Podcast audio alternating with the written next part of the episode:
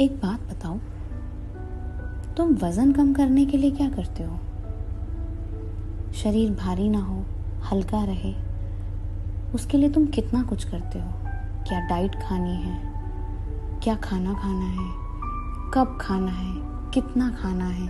किस वक्त खाना है? जिम जाते हो एक्सरसाइज करते हो वॉक करते हो, ज़्यादा पानी पीते हो ताकि आपका शरीर भारी ना हो। पर आपने कभी सोचा है कि आपका मन कितना भारी है? मन को हल्का रखने के लिए आप क्या करते हो? आपका मन हल्का रहे, इसके लिए ये बहुत ज़रूरी है कि आप क्या सोचते हो, आप क्या बोलते हो, आप क्या सुनते हो, आप किसके साथ कितना वक्त बिताते हो?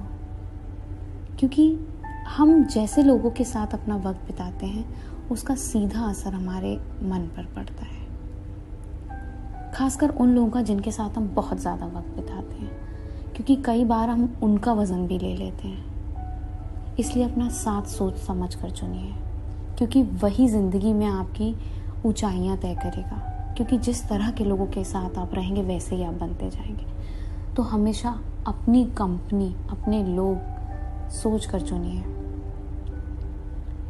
कभी कभी ये सोचना भी बहुत ज़रूरी होता है कि हम सोच क्या रहे हैं। इसलिए अपनी सोच साफ़ रखिए याद रखना हमेशा। मन में अगर कुछ भर के जियोगे तो मन भर के नहीं जी पाओगे।